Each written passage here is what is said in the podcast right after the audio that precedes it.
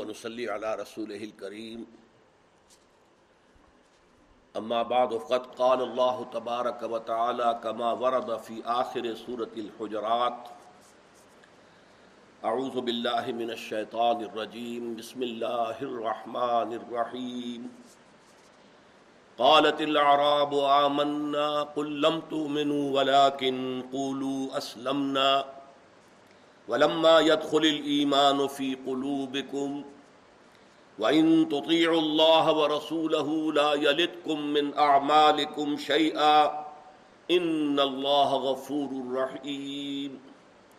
إنما المؤمنون الذين آمنوا بالله ورسوله ثم لم يرتابوا وجاهدوا بأموالهم وأنفسهم في سبيل الله أولئك هم الصادقون. قل لتعلمون الله بدينكم والله يعلم ما في السماوات وما في الأرض والله بكل شيء عليم. صدق الله العظيم. رب اشرح لي صدري ويسر لي أمري واحلل عقدة من لساني يفقهوا قولي. اللهم ربنا الهمنا رشدنا واعذنا من شرور انفسنا اللهم ارنا الحق حقا وارزقنا اتباعه وارنا الباطل باطلا وارزقنا اجتنابه. اللهم اجعلنا من المؤمنين اللهم اجعلنا من المتقين آمین یا رب العالمین.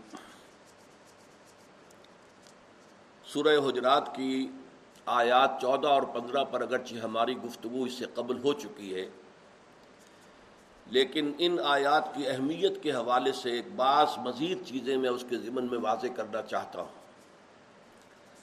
آیت نمبر چودہ اس اعتبار سے پورے قرآن حکیم میں منفرد ہے کہ اس میں ایمان اور اسلام کو بالکل دو جداگانہ چیزوں کی شکل میں پیش کیا گیا۔ قالت العراب و آمنا، یہ بدو کہتے ہیں کہ ہم ایمان لے آئے۔ قلم تو مینو اے نبی کہہ دیجیے تم ہرگز ایمان نہیں لائے ہو۔ ولیکن قولو اسلمنا، بلکہ یوں کہو کہ ہم اسلام لے آئے ہیں یا ہم نے اطاعت قبول کر لی ہے، ہم نے سرنڈر کر دیا ہے۔ ولما يدخل الايمان في قلوبكم اور تاحال ایمان تمہارے دلوں میں داخل نہیں ہوا۔ وہ ان تو اللہ و رسول لیکن اس حال میں بھی اگر تم اللہ اور اس کے رسول کی اطاعت کرتے رہو گے لا یلت کو بن اعمال کم شیا اللہ تعالیٰ تمہارے اعمال کے اجر و ثواب میں کوئی کمی نہیں کرے گا۔ ان اللہ غفور رحیم، اور یہ اس لیے کہ یقیناً اللہ تعالیٰ غفور اور رحیم ہے، بخشنے والا، رحم فرمانے والا۔ میں یہ عرض کر چکا ہوں کہ اصل میں قرآن حکیم میں یہ دو الفاظ، اسلام اور ایمان، اور مسلم اور مومن، یہ بالکل سنونیمس مترادف الفاظ کے طور پر بھی استعمال ہوتے ہیں۔ لیکن یہ ہے کہ جب ان کا ایک دوسرے کے سامنے تقابل ہو جائے، تو ان کے معنی بالکل جدا ہو جاتے ہیں۔ یہ تین جوڑے میں نے آپ کو بتائے تھے، اسلام اور ایمان، اور جہاد اور قتال، اور نبی اور رسول۔ ان میں جو نسبت ہے وہ یہ ہے کہ ہر رسول تو لازمن نبی ہے، ہر نبی لازمن رسول نہیں ہوتا۔ قتال تو ہر حال میں جہاد ہے، لیکن جہاد ہر حال میں قتال نہیں ہوتا۔ جہاد ایک بہت وسیع بیس کی شے ہے۔ اسی طرح مومن تو لازمن مسلم ہے، لیکن ہر مسلم مومن نہیں ہے۔ اس کو اہل علم کہتے ہیں کہ یہ اصطلاحات ایسی ہیں کہ اجتماع تفرقہ جب یہ ایک مقام پر آئیں گی تو یہ متفرق ہوں گی۔ ایک دوسرے کے معنی جو ہے اس کے خلاف ہوں گے۔ وہ ازا تفرقہ اجتماع علیحدہ علیحدہ ذکر ہو رہا ہو تو یہ مجتمع ہو جاتی ہیں۔ یعنی تقریباً ہم بانی ہو جاتے ہیں۔ تو یہاں جس قدر کلوز کنٹراسٹ آیا ہے پورے قرآن مجید میں، اس کی کوئی دوسری مثال نہیں۔ تو یہاں در حقیقت یہ بات جان لینے کی ہے کہ وہ لوگ خاص طور پر، جبکہ اسلام ایک تحریک کی شکل میں سامنے آیا ہو، جیسے کہ حضور صلی اللہ علیہ وسلم کی حیات طیبہ میں تھا۔ ایک ہمارا اسلام اور ایمان ہے۔ یہ ہم نے خود قبول نہیں کیا ہے، یہ تو ہم پر وراثتاً یوں سمجھیے کہ ہمیں مل گیا ہے۔ اسلام بھی مل گیا، ایمان بھی جو بھی اگر تھوڑا بہت ملا ہے تو وہ مل گیا ہے۔ اور وہ چونکہ اسلام کے ارکان پر ہم عمل کرتے آئے ہیں تو اس سے واقعی ایمان بھی کچھ نہ کچھ پیدا ہو جاتا ہے۔ لیکن یہاں در حقیقت جو ہے، پس منظر کیا ہے کہ ایک تحریک چل رہی ہے۔ حضور صلی اللہ علیہ وسلم کی دعوت اور تحریک اللہ کے دین کے غلبے کی جد و جہد۔ اب یہ جب فتح کے مراحل تک پہنچ گئی تو بہت سے لوگوں نے آراب کا لفظ اسی لیے استعمال کیا گیا، بدو۔ قبائل عرب جو تھے، انہوں نے طے کیا it's no use resisting any more اب کوئی فائدہ نہیں ہے رجسٹ نہیں کر سکتے۔ Let us go and surrender چلو، اسلام لے آئے۔ تو وہ قبیلے کے قبیلے ید خلون فی دین اللہ افواجہ وہ آئے اور انہوں نے اطاعت قبول کر لی۔ اس طرح ایمان تو دل میں نہیں آتا تھا۔ کچھ لوگوں کے دلوں میں آیا ہوگا لازمن اسی لیے میں نے آپ کو بتایا تھا کہ جو لوگ اس کیفیت میں ایمان لائے، اسلام لائے، ان کی تین حالتیں ہو سکتی ہیں۔ یا تو مثبت طور پر ایمان بھی دل میں موجود ہے، یا منفی طور پر نفاق ہے کہ وقتی طور پر جو ہے، ذرا سر جھکا لیا جائے، پھر ذرا موقع آئے گا تو پھر نپٹیں گے ان سے اور پھر ایک کاؤنٹر ریولوشن برپا کریں گے۔ تو یہ گویا کہ دھوکے کے ساتھ ایمان اسلام لا رہے ہیں۔ لیکن ان دونوں کے مابین ایک زیرو لیول ہے۔ کہ نہ مثبت طور پر ایمان ہے، نہ منفی طور پر نفاق ہے، کوئی دھوکہ دینے کی نیت نہیں ہے، یہ زیرو لیول ہے۔ اس زیرو لیول کے بارے میں یہ آج بتاتی ہے کہ جو لوگ اس کیفیت میں ہیں کہ ان میں نفاق نہیں ہے، تو وہ اگر اللہ اور اس کے رسول کی اطاعت کرتے رہیں گے، تو ان کے اعمال اللہ تعالیٰ جو ہے رد نہیں کرے گا۔ اس لیے کہ وہ منافق نہیں ہے اعمال جو ہے وہ رد ہوتے ہیں، منافق کے۔ لیکن یہ بھی ہے اس کے ساتھ ہی، انشاءاللہ آج اگلی آیات میں واضح ہو جائے گا کہ جب اللہ اور اس کے رسول کی اطاعت جاری رہے گی تو خود بخود ایمان پیدا ہو جائے گا۔ گویا کہ یہ بڑا ٹرانزٹری فیس ہے۔ ایک ہے یعنی تھیوریٹیکلی تو یقیناً یہ ایک پوزیشن ہے، لیکن یہ ٹرانزٹری ہے۔ اگر آپ خلوص دل کے ساتھ، چاہے جب اسلام لائے ہیں تو اس وقت ایمان نہیں تھا، لیکن نفاق بھی نہیں تھا۔ اب اگر خلوص کے ساتھ اطاعت کریں گے اللہ کی اور اس کے رسول کی، تو پھر اس سے ایمان پیدا ہوتا چلا جائے گا۔ لیکن یہاں ایک نوٹ آف کوشن بھی ہے۔ اور وہ یہ ہے کہ اطاعت سے مراد جزوی اطاعت نہیں ہے۔ اطاعت ہمیشہ کلی اطاعت ہوتی ہے۔ جزوی اطاعت کے کچھ احکام تو اللہ کے سر آنکھوں پر اور کچھ پاؤں تلے رون دیے جائیں۔ تو یہاں معلوم ہوا کہ اطاعت اللہ کی نہیں ہو رہی ہے، بلکہ اطاعت اپنے نفس کی ہو رہی ہے۔ ویٹو پاور نفس کے ہاتھ میں ہے۔ نفس جو ہے جس کو کہہ دے کہ ہاں ٹھیک ہے، اس پر تو تم عمل کر لو اللہ کے حکم پر۔ اور جس کے بارے میں نفس یہ کہے کہ نہیں، اس پر تم عمل نہیں کر سکتے، تو ہم نے نفس کی پیروی کی اور اللہ کے حکم کی پیروی نہیں کی۔ This partial obedience is no obedience at all اسی لیے سورہ توبہ کی آیت نمبر پچاسی میں بہت کھول کر کہہ دیا گیا افتو میں نون بے بازل کتاب و تکفرون بے کیا تم ہماری کتاب اور شریعت کے ایک حصے کو مانتے اور ایک کو رد کرتے ہو؟ فما جزا من یفعل ذلك منکم الا خزي فی الحیات الدنیا۔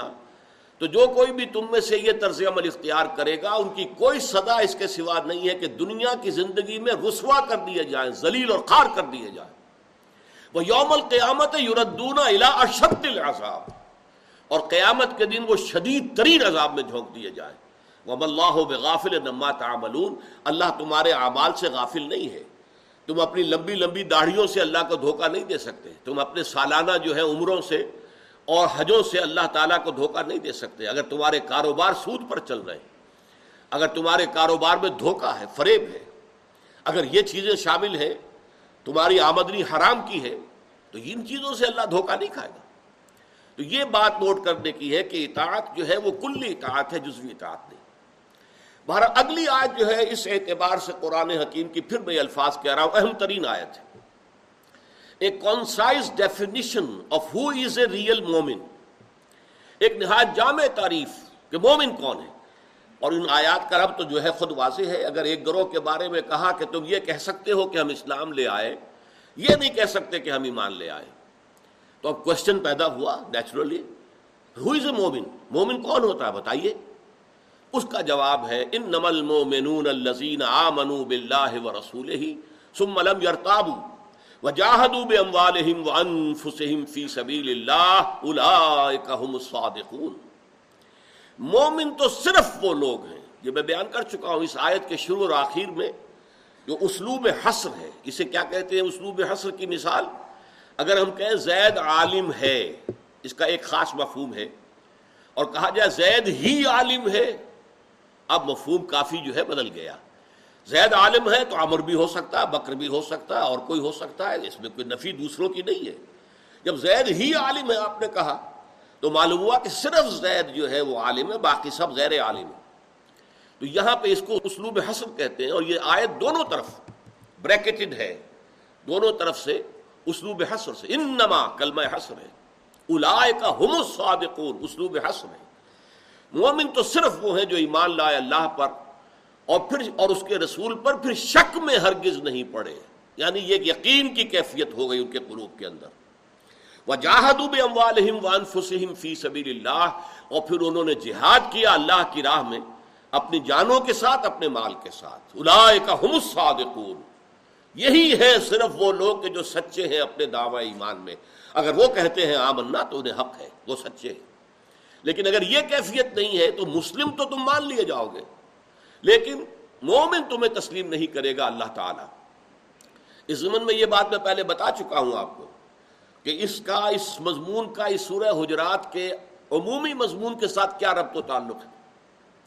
میں نے عرض کیا تھا، شروع میں یاد ہوگا کہ مسلمانوں کی حیات ملی اور حیات سیاسی اور حیات ریاستی، ریاست کی سطح پر اسٹیٹ کی سطح پر۔ اس کی رکنیت کس کو حاصل ہے؟ اسلامک اسٹیٹ جو ہے، اس کی سٹیزن شپ جو ہے، وہ کس کو حاصل ہے؟ آیا صرف مومن کو یا مسلم کو؟ تو اسلامی ریاست کی سٹیزن شپ مسلم کے لیے ہے۔ آپ یہ نہیں جان سکتے کہ مسلم کے اندر ایمان ہے یا نہیں ہے، یا منافق ہے یا کیا ہے۔ یہ ہم یہ ہم ڈسکس کر ہی نہیں سکتے۔ یہ صرف اسلام کی بنیاد پر ہوگا۔ جب تک کسی شخص کی تکفیر نہ ہو جائے he will be expected as a citizen of the Islamic state اسی طرح اسلامی معاشرے کی رکنیت جو ہے، وہ بھی اسلام کی بنیاد پر ہے، ایمان کی بنیاد پر نہیں۔ البتہ آخرت کا سارا معاملہ ایمان کی بنیاد پر ہے۔ وہاں یہاں دنیا کا اسلام وہاں کام نہیں آئے گا۔ اگر ایمان نہیں ہے ہاں ایمان بھی ہو، اسلام بھی ہو، تو کیا کہنے ہیں؟ نور اللہ نور۔ لیکن یہ کہ اگر ایمان نہیں ہوگا، تو یہ اسلام بے معنی ہوگا، زیرو ہوگا۔ اللہ کی بیلنس میں، میزان میں اس کا کوئی وزن نہیں ہوگا۔ تو ان نمل مومنون الزین آمن بلّہ و رسول ہی سم لم یرتابو یہ بھی میں عرض کر چکا ہوں۔ اسلام کے پانچ ارکان ہیں۔ کلمہ شہادت، نماز، روزہ، حج اور زکوٰۃ۔ ایمان کے لیے دو ارکان اضافی ہو جائیں گے۔ اس شہادت کے ادھر آپ کو یقین قلبی اور اس عمل کے پیدان میں جہاد فی سبیل اللہ۔ تو گویا کہ ایمان کے ارکان سات ہو گئے، پانچ اسلام والے، وہ تو عام ہیں، اور دو اضافی ہو گئے۔ جیسے آپ کو معلوم ہے کہ لائٹ کی اسپیکٹرم جو ہوتا ہے، رے آف لائٹ کا، تو اس میں الٹرا وائلٹ اور انفرا ریڈ، یہ انویزیبل ہوتے ہیں۔ تو اسی طریقے سے الٹرا وائلٹ جو ہے ایمان، وہ انویزیبل ہے۔ البتہ جہاد جو ہے، اس کو آپ کہہ سکتے ہیں کہ وہ انفرا ریڈ ہے۔ وہ تو جہاد تو ظاہر بات ہے، اس میں پھر جانیں بھی دینی ہوگی اور خون بھی دینا ہوگا۔ تو اس طرح سے ایمان کی یہ جو ہے سات ارکان بن جاتے ہیں۔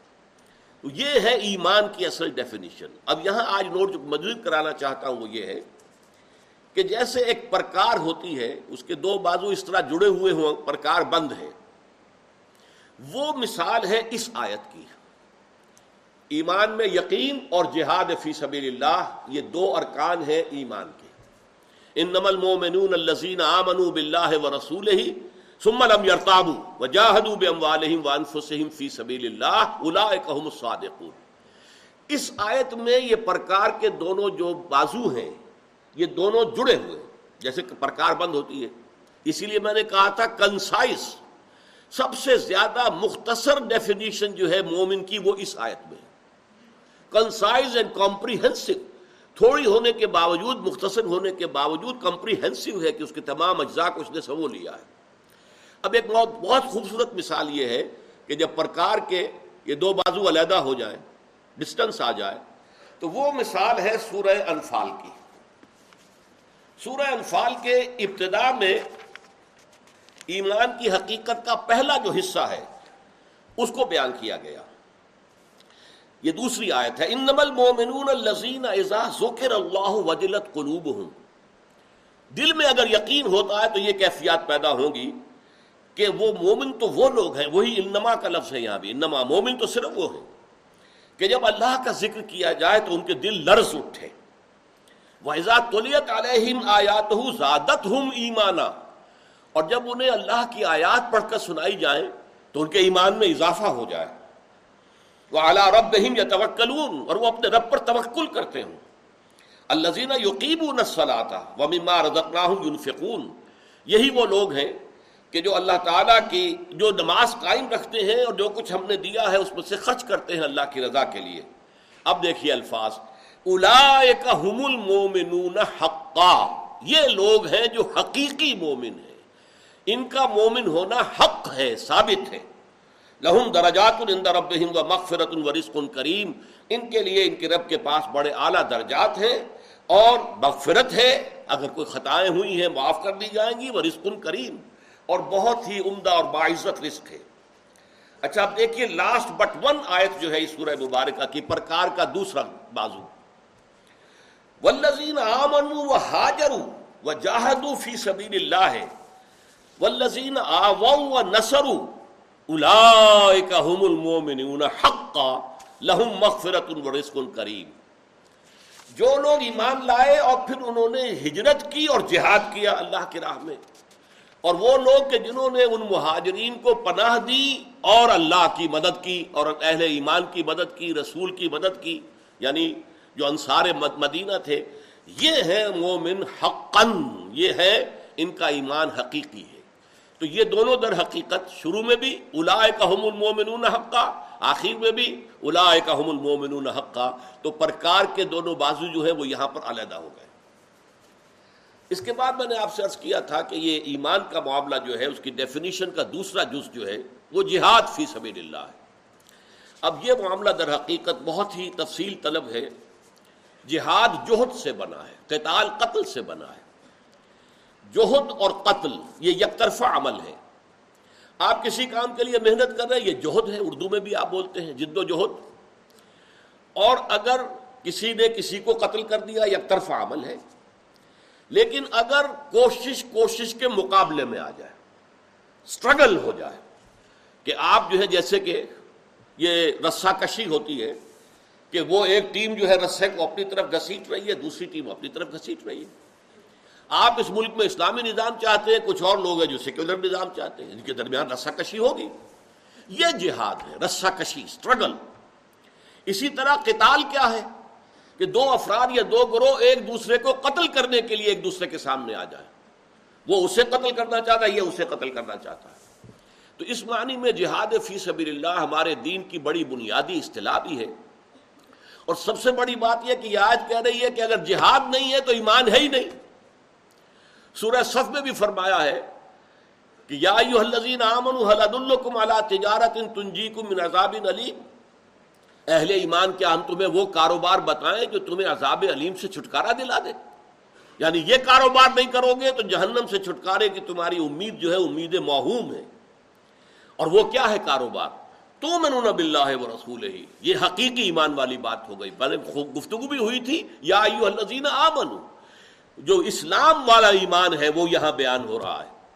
لیکن یہ کہ اگر حقیقی ایمان ہوگا تو منون بلّہ و رسول وہ تجاہدون فی سبیل اللہ بے اموالکم وانفسکم اور جہاد کرو اللہ کی راہ میں اپنی جانوں اور مالوں کے ساتھ۔ گویا کہ معلوم ہوا اگر جہاد نہیں ہے تو جہنم سے چھٹکارے کا کوئی سوال نہیں۔ اس لیے کہ جہاد ایمان کا رکن اعظم ہے۔ اولائے کا الصادقون، یقیناً یہی لوگ سچے ہیں۔ اللہ ربنا جعلنا منہم۔ اللہ ربنا جعلنا منہم۔ اے اللہ، ہمیں ان سچے مومنوں میں شامل کر دے۔ اب آج ایک تیسری آیت ہم لے رہے ہیں۔ قل اتعلمون اللہ پہ دین اے نبی، ان سے کہیے، کیا تم اللہ کو اپنا دین جتلانا چاہتے ہو؟ اللہ کو اپنا دین بتانا چاہتے ہو، سکھلانا چاہتے ہو؟ واللہ یعلم ما فی السماوات والارض حالانکہ اللہ تو جانتا ہے جو کچھ آسمانوں میں ہے اور زمین میں ہے۔ واللہ بکل شعین علیم، اللہ ہر چیز کا علم رکھتا ہے۔ دیکھیے، یہ صورت ہے کہ کچھ لوگ جو ہے احسان جتاتے تھے اور اپنے حقوق کہتے تھے کہ ہمیں زیادہ حق ملنا چاہیے، زکوٰۃ میں سے، صدقات میں سے زیادہ۔ دیکھیے، ہم لڑے بھڑے بغیر اسلام نے آئے ہیں۔ آپ نے اتنے عرصے جنگیں کی ہیں، قریش کتنی مصیبتوں میں ڈال کر پھر ایمان لائے ہیں۔ دیکھیے، ہم تو ہم تو حاضر ہو گئے۔ ہم نے آپ سے کوئی جنگ نہیں کی اور ہم اسلام لے آئے۔ ہم اسلام لائے ہیں اور بغیر لڑے بڑے اسلام لائے ہیں، تو ہمیں ذرا سہولتیں ملنی چاہیے، ہمیں رعایتیں ملنی چاہیے، صدقات میں سے، زکوٰۃ میں سے ہمیں زیادہ حصہ ملنا چاہیے۔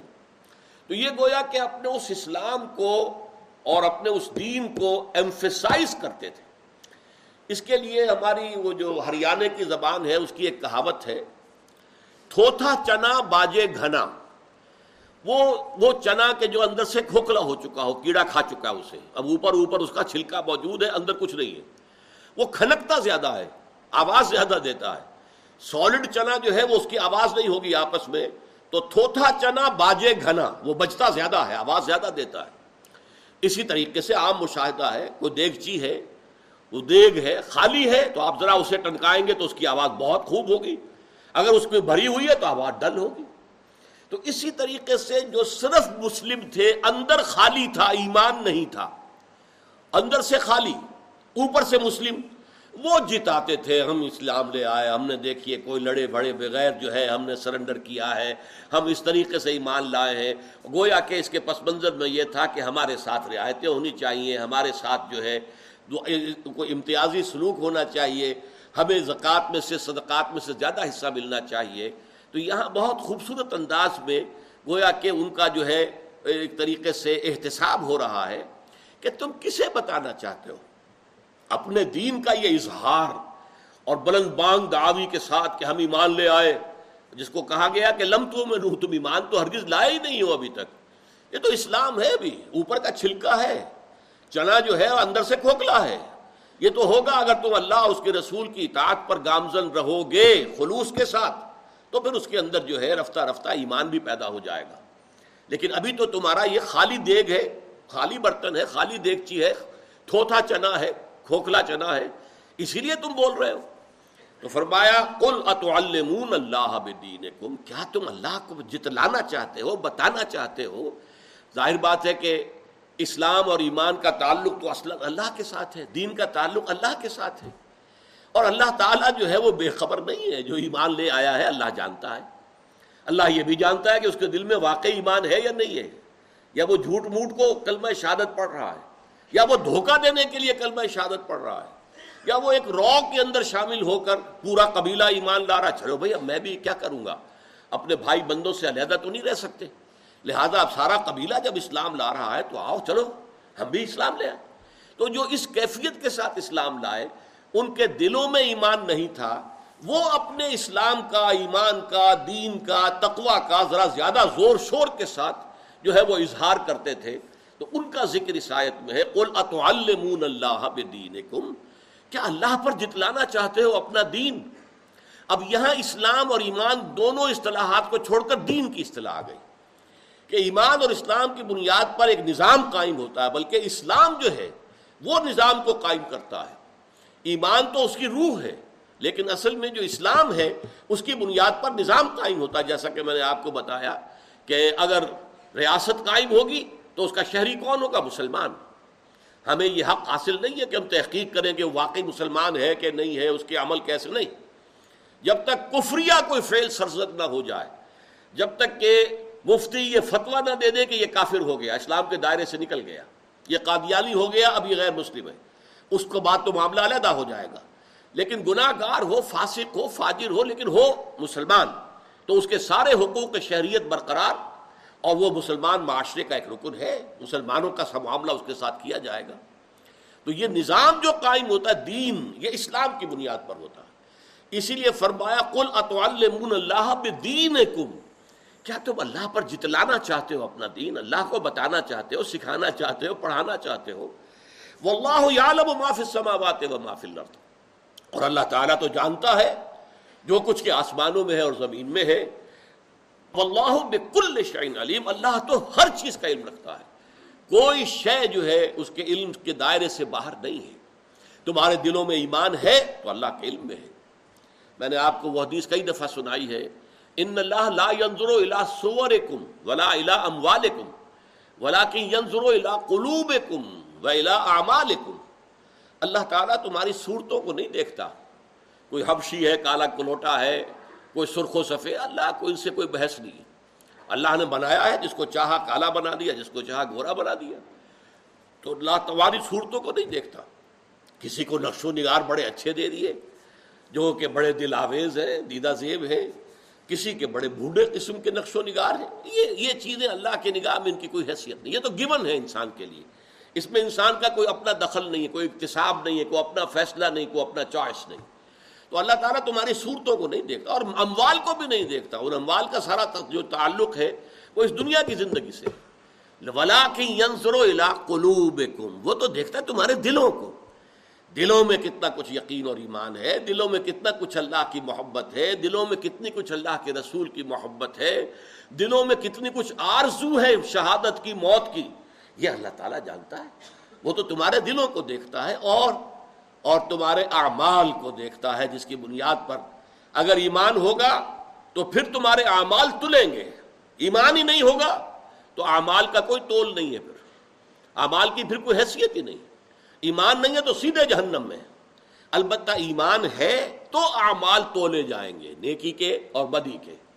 ان میں اگر بدی کا پلڑا بھاری ہوا تو عارضی طور پر جہنم میں جانا ہوگا۔ جیسے کہ دھوبی جو ہے، وہ پٹخ پٹخ کے کپڑوں کو اس کا میل نکالتا ہے۔ اور آپ کو معلوم ہے کہ پہلے سخت گرم پانی کے اندر جو ہے، یہ سارا کام کیوں ہو رہا ہے؟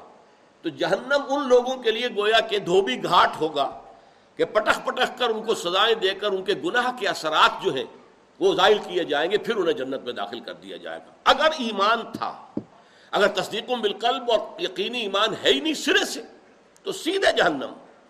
چاہے دنیا میں وہ مسلمانوں کا لیڈر شمار ہوتا ہو، بہت بڑا قائد شمار ہوتا ہو، کچھ بھی ہو، چاہے وہ مفتی اعظم قرار پاتا ہو، لیکن نہیں۔